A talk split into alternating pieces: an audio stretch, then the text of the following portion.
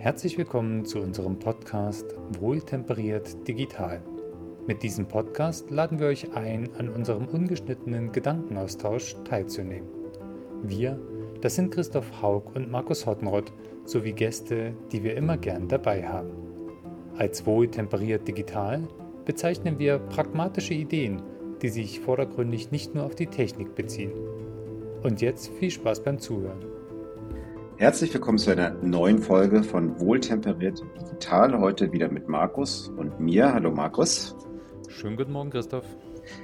Das Thema heute ist UX braucht kein UI. Nein, UX braucht kein UI. Was ist denn das überhaupt, Markus? UX, UI? Für die Hörer, die da jetzt nicht so drin sind in den Digitalthemen. Genau, also UX steht in dem Fall für die User Experience oder das Benutzererlebnis, wenn man es äh, schräg auf Deutsch übersetzt, während UI für die User äh, Interface steht, also für das Benutzeroberflächenkonstrukt, also eher die visuelle Darstellungskomponente. Eine, ähm, ja, wenn du sagst jetzt aus der Digitalisierung einer digitalen Anwendung zum Beispiel. Mhm. Und das ist nur in dem Digitalen relevant oder auch bei anderen Komponenten? Das ist interessant, Ding. weil diese ähm, UI und UX, diese äh, kurzen Buchstabenkürze, also, oder wie du sagst, UX und UI, sind tatsächlich sehr, sehr stark verbreitet im Bereich der Digitalisierung. Ähm, sind bereits verbreitet seit, ich weiß nicht, 20 Jahren, wahrscheinlich sogar im Webbereich äh, gut etabliert, aber eigentlich ist es nur die digitale Abbildung von menschlicher Interaktion als solche und halt in die zwei äh, Kategorien eingeordnet. Mehr ist es am Ende dann doch nicht. Mhm. Also so eine Art Usability und eine Art Oberflächengestaltung. Ja, genau. Mhm. Dann und ist es ja gar nicht ein reines Digitalthema.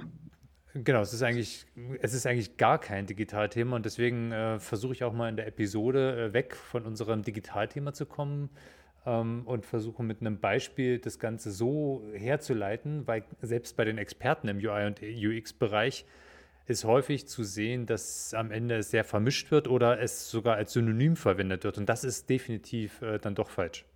Mhm. Ähm, ja, sie unterscheiden sich so ganz, ganz massiv.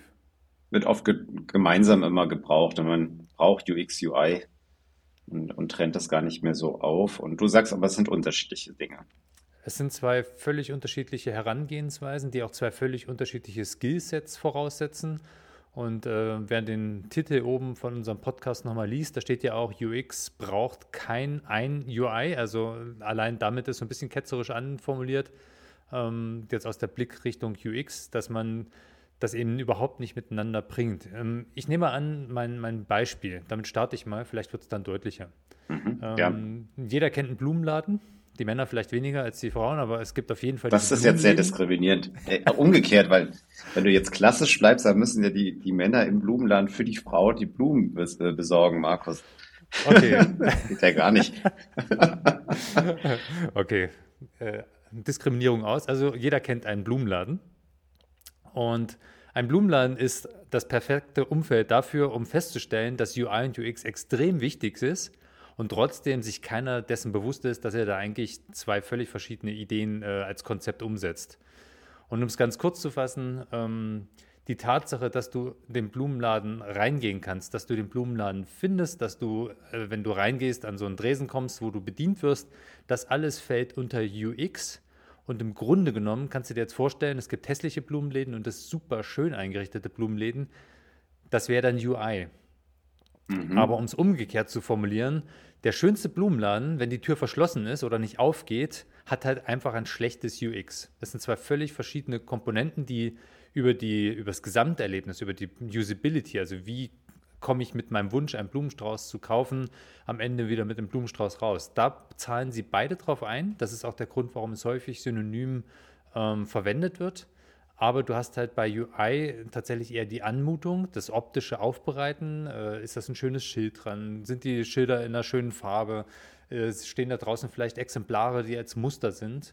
Ähm, das geht alles in Richtung UI. Und die Tatsache, dass du an der Straße vorbeifährst und da tatsächlich ein Schild entsprechend dich als erstes triggert, man spricht bei uns Digitalisierungsheinis von Touchpoints, also der erste Touchpoint, der erste Begegnungspunkt mit dem Blumenladen, ist der richtig positioniert? Also steht er auf dem Hinterhof oder steht er vorne an der Straße? Das äh, sind klassische mhm. UX-Themen. Und geht dann die Tür vielleicht von alleine auf? Ähm, das heißt, dir wird der Zugang zu der Applikation Blumenladen besonders leicht gemacht. Wenn du reinkommst, wirst du gleich angesprochen oder musst du die Bedienung suchen. All das sind typische UX-Themen, die mit, der, mit dem rein optischen gar nichts zu tun haben. Das Gut, man könnte dann sagen, deutlich. Man könnte dann sagen, UI muss dem UX eigentlich etwas folgen, oder? Weil die Farbgestaltung und so weiter ja genau, eigentlich dann die Ziele unterstützen sollten.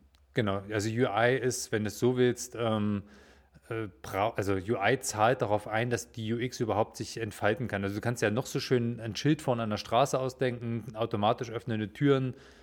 Wenn die UI nicht schön ist, dann äh, hat die UX es schwierig, seine Kunden zu begeistern.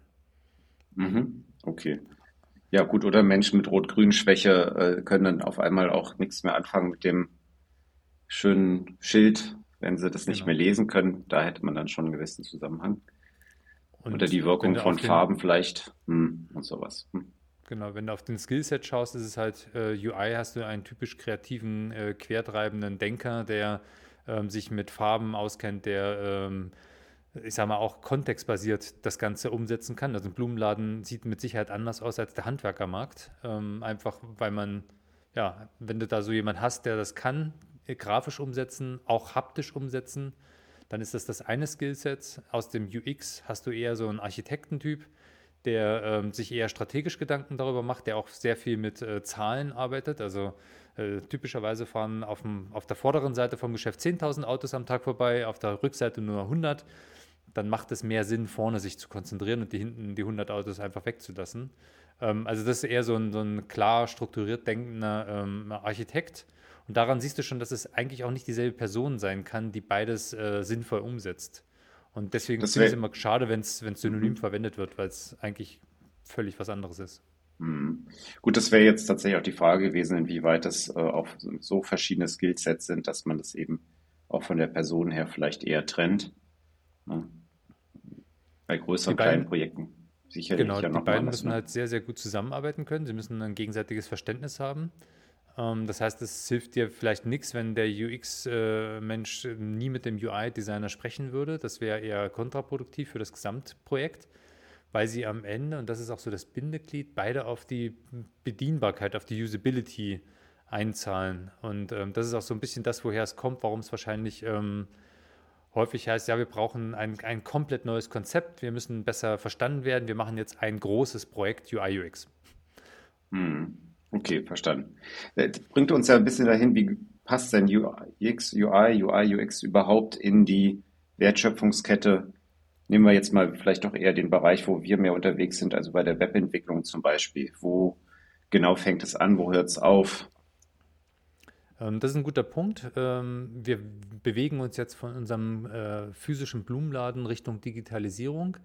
Ähm, UX bezeichnet sogenannte Touchpoints. Also die User Experience geht davon aus, dass du irgendwo irgendwie mit äh, dem Geschäft, äh, mit der Wertschöpfung deines Geschäfts in Berührung kommst. Und das kann sein über Anzeigen in irgendeinem, äh, in irgendeinem Portal. Es kann sein, dass es die App ist, die du da irgendwie empfohlen bekommst von deinen Freunden. Es kann sein, dass du irgendwo an der Straße dieses Schild gesehen hast. Das heißt, bei die UX beginnt nicht erst im Moment, wo die App geöffnet wird. Da ist sie wichtig für, für das Bedienen der App aber das gesamte UX-Konzept, was drumherum um deine Wertschöpfung sich aufbaut, ähm, betrachtet deutlich mehr als nur den digitalen Aspekt davon.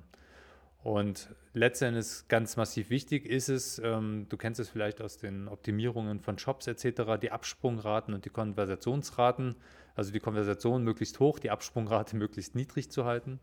Ähm, und das spielt direkt in deine Wertschöpfung ein. Und ähm, wenn es dir quasi mit dem Shop ein schlechtes UX-Konzept umgesetzt hast und es dem Kunden fast unmöglich ist, am Ende auf den Kaufbutton zu finden und zu drücken ähm, und der dann noch zehn Fragen beantworten muss, die deren Antwort er nicht kennt, dann kann man sich jetzt logisch ausrechnen, der wird nie einen Blumenstrauß nach Hause geschickt bekommen. Ist alles schön und gut gemeint und so, aber er, dann ist die Wertschöpfung an der Stelle ähm, ähm, schlecht und deine Kette mhm. wird unterbrochen sein. Bedeutet ja, so wie du es sagst, dass äh, UX und UI eigentlich vielleicht UX noch stärker, auch gerade bei der Entwicklung dann von Funktionalitäten und so weiter, immer äh, eine große Rolle spielt. Weil das eine ist ja sozusagen dann die Umsetzung im sogenannten im Backend-Front-Entwicklung und das andere ist eben die Gestaltung. Und wenn man mag, man setzt es um und es passt dem Nutzer doch nicht so ganz, dann müsste man es ja sowieso nochmal anpassen oder auch im Verhältnis zum Rest sehen, was schon umgesetzt wurde, oder? Mhm. Also von Wichtigkeit ist immer, ähm, ist immer schwierig, das einzuordnen. Also das UX ist halt das Essentielle, würde ich sagen. Ähm, wenn das nicht passt, dann kannst du mit UI auch nichts mehr rausholen. Und deswegen mhm. würde ich jetzt sagen, ja, das äh, User Experience Design ist halt am Anfang wichtiger. Ähm, ich hatte mal tatsächlich einen Entwickler, dem war das UI so wurscht, der hat sich nur auf das UX konzentriert und auf die ketzerische Frage von mir, okay, wenn da jetzt alles, alles in Ordnung ist, warum ist der Button dann so gelb-orange? Da hat er gesagt, nee, das passt doch, ist ja farblich hervorgehoben. Und ich habe mir gedacht, also ein mhm. UI-Experte würde jetzt sagen, es wäre gut, wenn der grün wäre. So auf die Bedienbarkeit, Usability, wenn alles in Ordnung ist, ein grüner Button oder eine grüne äh, Signalisierung wäre da äh, hilfreicher. Ist aber auch sehr kontextbasiert. Ich glaube, da hatten wir sogar mal eine Episode dazu. Ähm, das heißt, es ist, du musst es halt immer darauf anpassen, wo du gerade dich bewegst. Und ich glaube, dass am Ende das UI halt dafür sorgt, dass das UX auch wahrgenommen werden kann ähm, ich sage mal so, einfach farbliches Leiten durch einen Prozess, äh, statt einfach nur die Button alle in schwarz oder vielleicht sogar als Text zu verstecken. Ähm, die Disziplinen spielen am Ende zusammen und das ist vielleicht auch der wichtige Teil, ähm, dass wenn du die Wertschöpfung wirklich ausnutzen möchtest, dass der Nutzer nicht nur den Weg findet, sondern ihn auch äh, besonders angenehm findet, wenn er ihn gegangen ist. Da zahlt halt beides drauf ein und das hilft deiner Wertschöpfung enorm. Mhm. Gut, das ist dann auch eine Frage der Erwartungshaltung. Ne? Wenn ich sage, ein grüner Button hat dieses Signal, diese Signalwirkung, roter dieser, da sind wir wieder bei Rot-Grün-Schwäche, die Frage, macht das überhaupt Sinn? Aber äh, ne, die Positionierung und so weiter wäre dann eher UX, oder?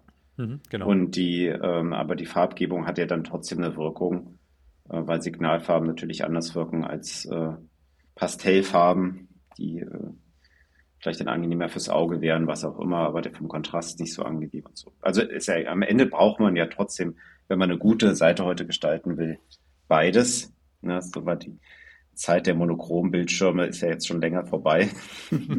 Damals war es dann offenbar nicht so wichtig. Ja. Genau. Das ist vielleicht ein ganz lustiger Punkt, wo du es gerade sagst. Ich kann mich noch an ein Projekt erinnern in so einer Lackiererei für so einen Spritzmischroboter. Da konnte man die Farben mit so kleinen Dip-Schaltern an, an, der Rückseite vom Computer einschalten. Also ob man da lieber grün auf schwarz oder weiß auf schwarz oder schwarz auf weiß haben wollte. Da war die UI also hardware-seitig vom UX getrennt. Äh, lustiger sicher. Punkt. ja. Gut. Ja, und ähm, wenn man jetzt äh, schaut, was da draußen so am Markt sich tummelt an an Shops und so weiter, wie sind die denn, wie stehen die denn da? Also die großen Handelshäuser, sage ich mal, die verkaufen. Was ist denn da äh, wichtiger? UX, UI? Oder ist es gar nicht so wichtig, sondern es spielen andere Faktoren eine Rolle, warum die so angenommen werden vom Markt oder so eine Marktmacht bekommen haben?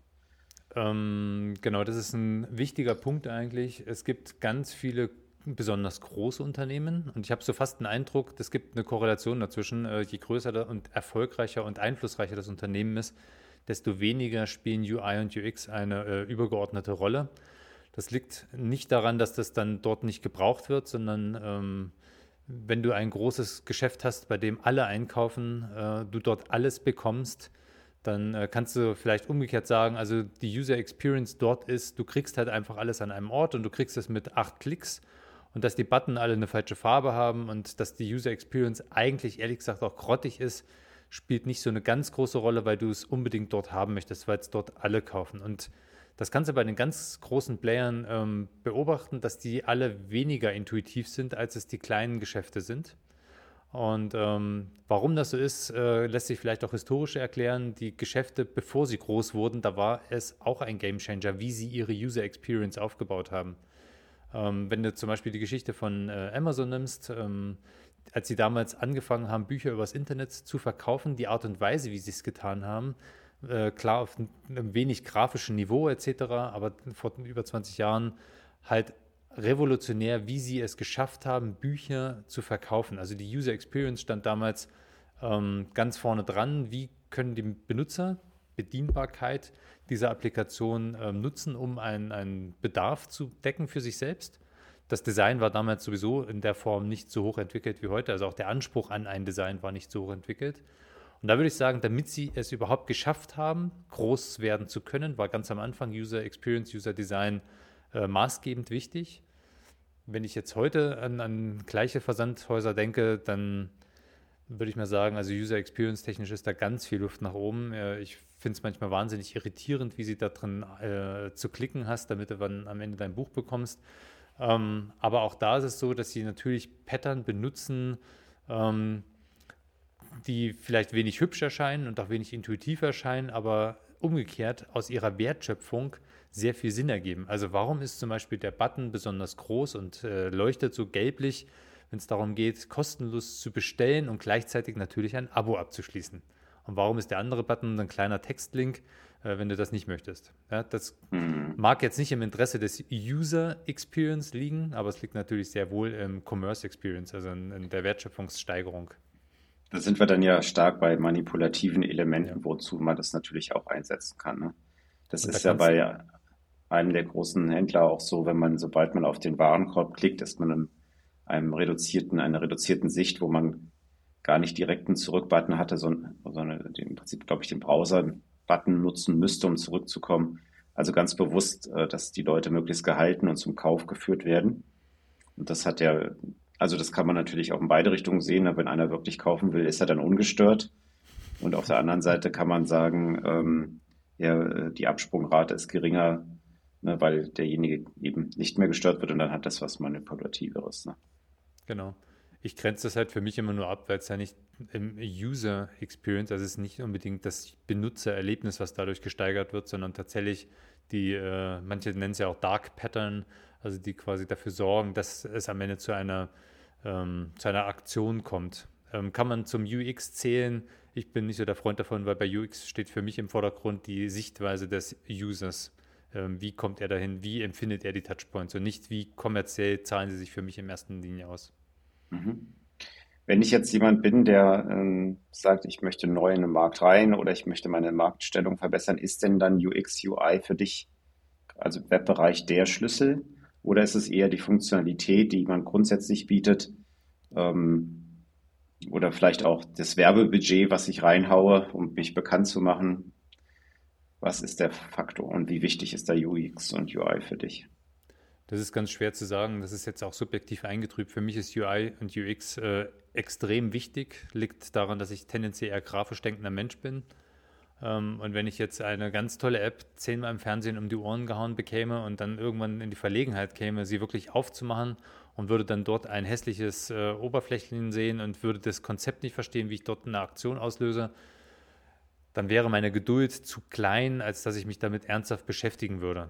Ähm, deswegen glaube ich, UI, UX ist ganz immens wichtig als, ähm, als die Traktionskette, also für die Konversationsrate würde ich behaupten, ist es ganz wichtig.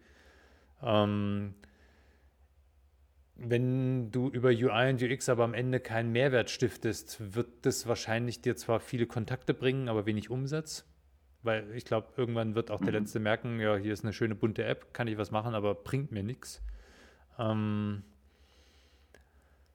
und dann ist es letztendlich wahrscheinlich auch so, dass wenn du ein ganz tolles UI und UX-Konzept hast, aber quasi darauf nicht bewirbst, also einfach nur eine ganz tolle App irgendwo ganz heimlich in den App Store lädst, dann wird da wahrscheinlich auch nicht so viel bei rauskommen. Mhm. Okay, also es ist der Mix am Ende wahrscheinlich, ne? Ja.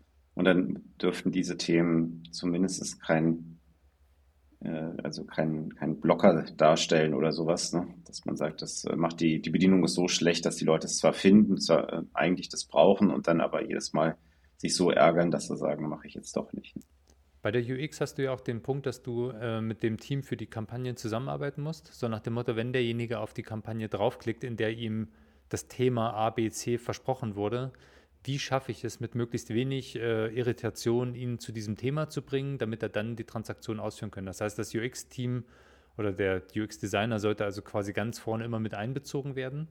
Ähm, weil nichts Schlimmeres, als wenn du, ähm, und das gehört für mich dann zu UX schon dazu, du klickst auf irgendeine Werbeanzeige und dann bist du auf einer Website und denkst dir, ja und jetzt, was soll ich jetzt tun? Wo, wo ist das Angebot, was gerade beworben wurde? Ähm, also auch zum Beispiel Landing-Pages, wenn du daran denkst, ähm, gehört zum UX schon dazu. Es ist also nicht nur die App als solche, sondern eben auch deutlich mehr äh, konzeptioneller Anteil. Mhm. Gut, ja, vielen Dank. Eine gewisse Einführung bekommen. Heute relativ flott, glaube ich. Ich meine, wir sind gleich bei 20 Minuten, die wir dem Thema gewidmet haben. Ähm, vielleicht noch ein Thema. Jetzt reden ja alle von Agilität, äh, Scrum und so weiter, flexiblen Arbeiten. Wie stellt sich denn UX UI da jetzt ein? Ne? Normal würde man ja sagen, na gut, am Anfang kommt UX UI, jemand baut sich das schön auf, überlegt, was er haben will und dann wird es umgesetzt. Wie ist das heute mit diesen agilen Themen? Ähm, das ist tatsächlich auch noch so. Ich habe leider am Wochenende es nicht mehr geschafft, den Artikel äh, komplett zu lesen dazu. In der letzten äh, Zeitschrift, die ich äh, gekauft habe, steht da eine, ein ausführliches Statement dazu drin, dass in der Vergangenheit häufig es so gehandhabt wurde, man investiert jetzt in ein großes UI-UX-Konzept und äh, baut das auf, baut eine neue App dazu, eine neue Website und alles drumherum, Landingpages und macht eine Kampagne dazu und es läuft bombastisch genial. Einmal zurücklehnen und dann warten, bis gar nichts mehr läuft, bis man in die Krise gestürzt ist, bis man feststellt, oh, okay. bei uns ist alles eingebrochen. Mist, ähm, was machen wir jetzt? Ach, lass uns doch mal ein neues UI-UX-Konzept machen, so drei Jahre später. Wir brauchen eine komplette Neuausrichtung. Das, was wir aufgebaut haben, geht nicht mehr. Und das hat halt den Nachteil, dass du in der Gesamtwahrnehmung immer nur zur Hälfte positiv wahrgenommen wirst und zur Hälfte dann eben, weil du veraltet bist, weil du nicht mehr das aktuelle Zeugs anbietest, nicht positiv. Und das kostet dann immens viel Geld, um wieder in diese positive Wahrnehmungskurve reinzukommen. Stell dir das vor wie so eine Sinuswelle. Es geht erst hoch, dann bist du oben, dann geht es langsam wieder runter. Und wenn du unten im Tal bist, dann legst du das nächste UI-UX-Budget frei. Und es gibt so eine ähm, äh, Analyse, dass man sagt, okay, investiere lieber regelmäßig, also auch in diesen agilen Themen, bleib einfach immer am Ball mach immer etwas für diese Komponenten UI, UX, dann bleibst du länger und dauerhafter in dem positiven Wahrnehmungsfenster drin und mhm. hast unterm Strich auf der Betrachtungsweise zehn Jahre auch nicht mehr ausgegeben. Aber du hast halt definitiv über die zehn Jahre betrachtet mehr positive Wahrnehmungszeit beim Kunden verbracht, was sich wahrscheinlich positiv auf deine Wertschöpfung auswirken müsste. Mhm.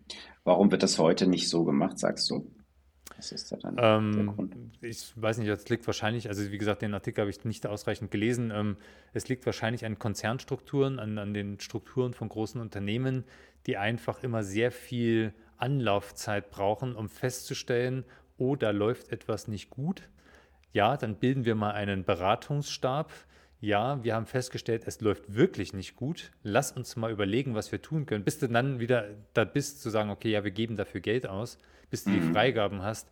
Das scheint einfach zu lang zu dauern bei größeren Unternehmen, ähm, die auch nicht dieses Verständnis haben, dass wenn es jetzt gerade gut läuft, warum setzt du nicht noch einen oben drauf? Warum mhm. musst du dich jetzt zurücklehnen und erstmal die Cash-Cow, wie es immer so schön heißt im BWL, erstmal äh, abzumelken, bevor du dann überlegst, was du als nächstes rausbringst? Die Empfehlung wäre also zu sagen, dass gut, dass man am Anfang mal ein, ein Konzept macht, ist ja sicherlich mhm. hilfreich, ne, durch die Zusammenhänge. Ähm, Im Prinzip allerdings das kontinuierlich zu pflegen, iterativ, auch gerade wenn man agil vorgeht in der Entwicklung, mit reinzunehmen in die Iteration, oder? Genau, richtig, und, dass man in so die Iteration mit reingeht und dann die ständigen, mhm. ähm, auch ständig quasi immer wieder guckt, was ist der Effekt, was ist die Rückmeldung, was kann man vielleicht noch verbessern. Kleine Unternehmen fällt das wohl leichter, die sind noch äh, beweglicher und sind quasi auch gezwungen, es regelmäßig zu machen, weil die Cash Cow dort sehr viel kleiner ist und sehr viel kleineres Euter hat sehr viel schneller leer gemolken ist. Ähm, deswegen sind die wahrscheinlich von Haus aus ähm, daran interessiert, immer mal wieder etwas in UI, UX zu investieren. Ähm, mhm. aber bei großen Unternehmen, so die Analyse dort, ist der Effekt eben auch positiv. Mhm. Super. Ja, sehr spannend. Ähm, was ist unser Fazit? Was nehmen wir mit? Das Fazit, also für mich ist das Fazit, die User Experience braucht eine User äh, Interfaces, also ein Design, um sich überhaupt entfalten zu können. Die schönste UX mhm. bringt nichts ohne UI. Umgedreht äh, gibt es ja auch die Punkte, die sagen, ja, die App muss einfach nur schön aussehen, dann verkauft sich alles von allein. Also UI ist ohne UX aus meiner Sicht auch nicht so wahnsinnig viel wert. Mhm. Und ähm, man muss immer schauen, UI, UX, ob es ein Stück überbewertet ist oder ob es eine immense Bedeutung hat, liegt letztendlich daran, wo in, in, der Aufbauphase seines Unternehmens man sich befindet. Also ganz am Anfang finde ich den Wert wesentlich höher, immens, als wenn man dann wirklich so wie manch großer Gigantenkonzern dann etabliert ist. Die Leute wollen über meine Plattform, dann akzeptieren sie vielleicht auch ein schlechteres UI-UX-Thema. Äh, ähm, das heißt, da muss man einfach schauen, wo in der Phase des Unternehmens befindet man sich und wie viel sollte man darauf investieren. Und wenn man Bedarf hat äh, und stellt fest, zum Beispiel in der Phase, also dem UI vorgelagert ist immer das UX. Äh, man stellt fest, man hat zum Beispiel keinen gescheiten digitalen Touchpoint, weil man als Blumenladen irgendwie noch was fehlt. Dann sollte man gucken, wie bekommt man das in ein Konzept rein. Ähm, braucht man vielleicht erstmal nur eine kleine Info-App, um die Leute zu sich ranzulotsen. Und bei all diesen strategischen Entscheidungen hilft bestimmt der Christoph mit seinem Team weiter. Ich helfe gern weiter ähm, und vielleicht auch andere Experten, die am Markt sind. Natürlich äh, arbeiten wir immer gerne mit. Natürlich. Dankeschön, Markus. Dann wünsche ich dir einen schönen Tag.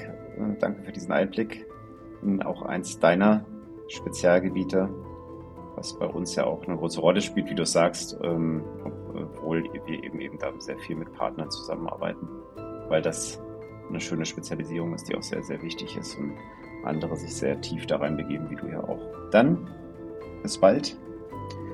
Wir hören uns. Genau, bis nächste Woche. Ciao. Ciao.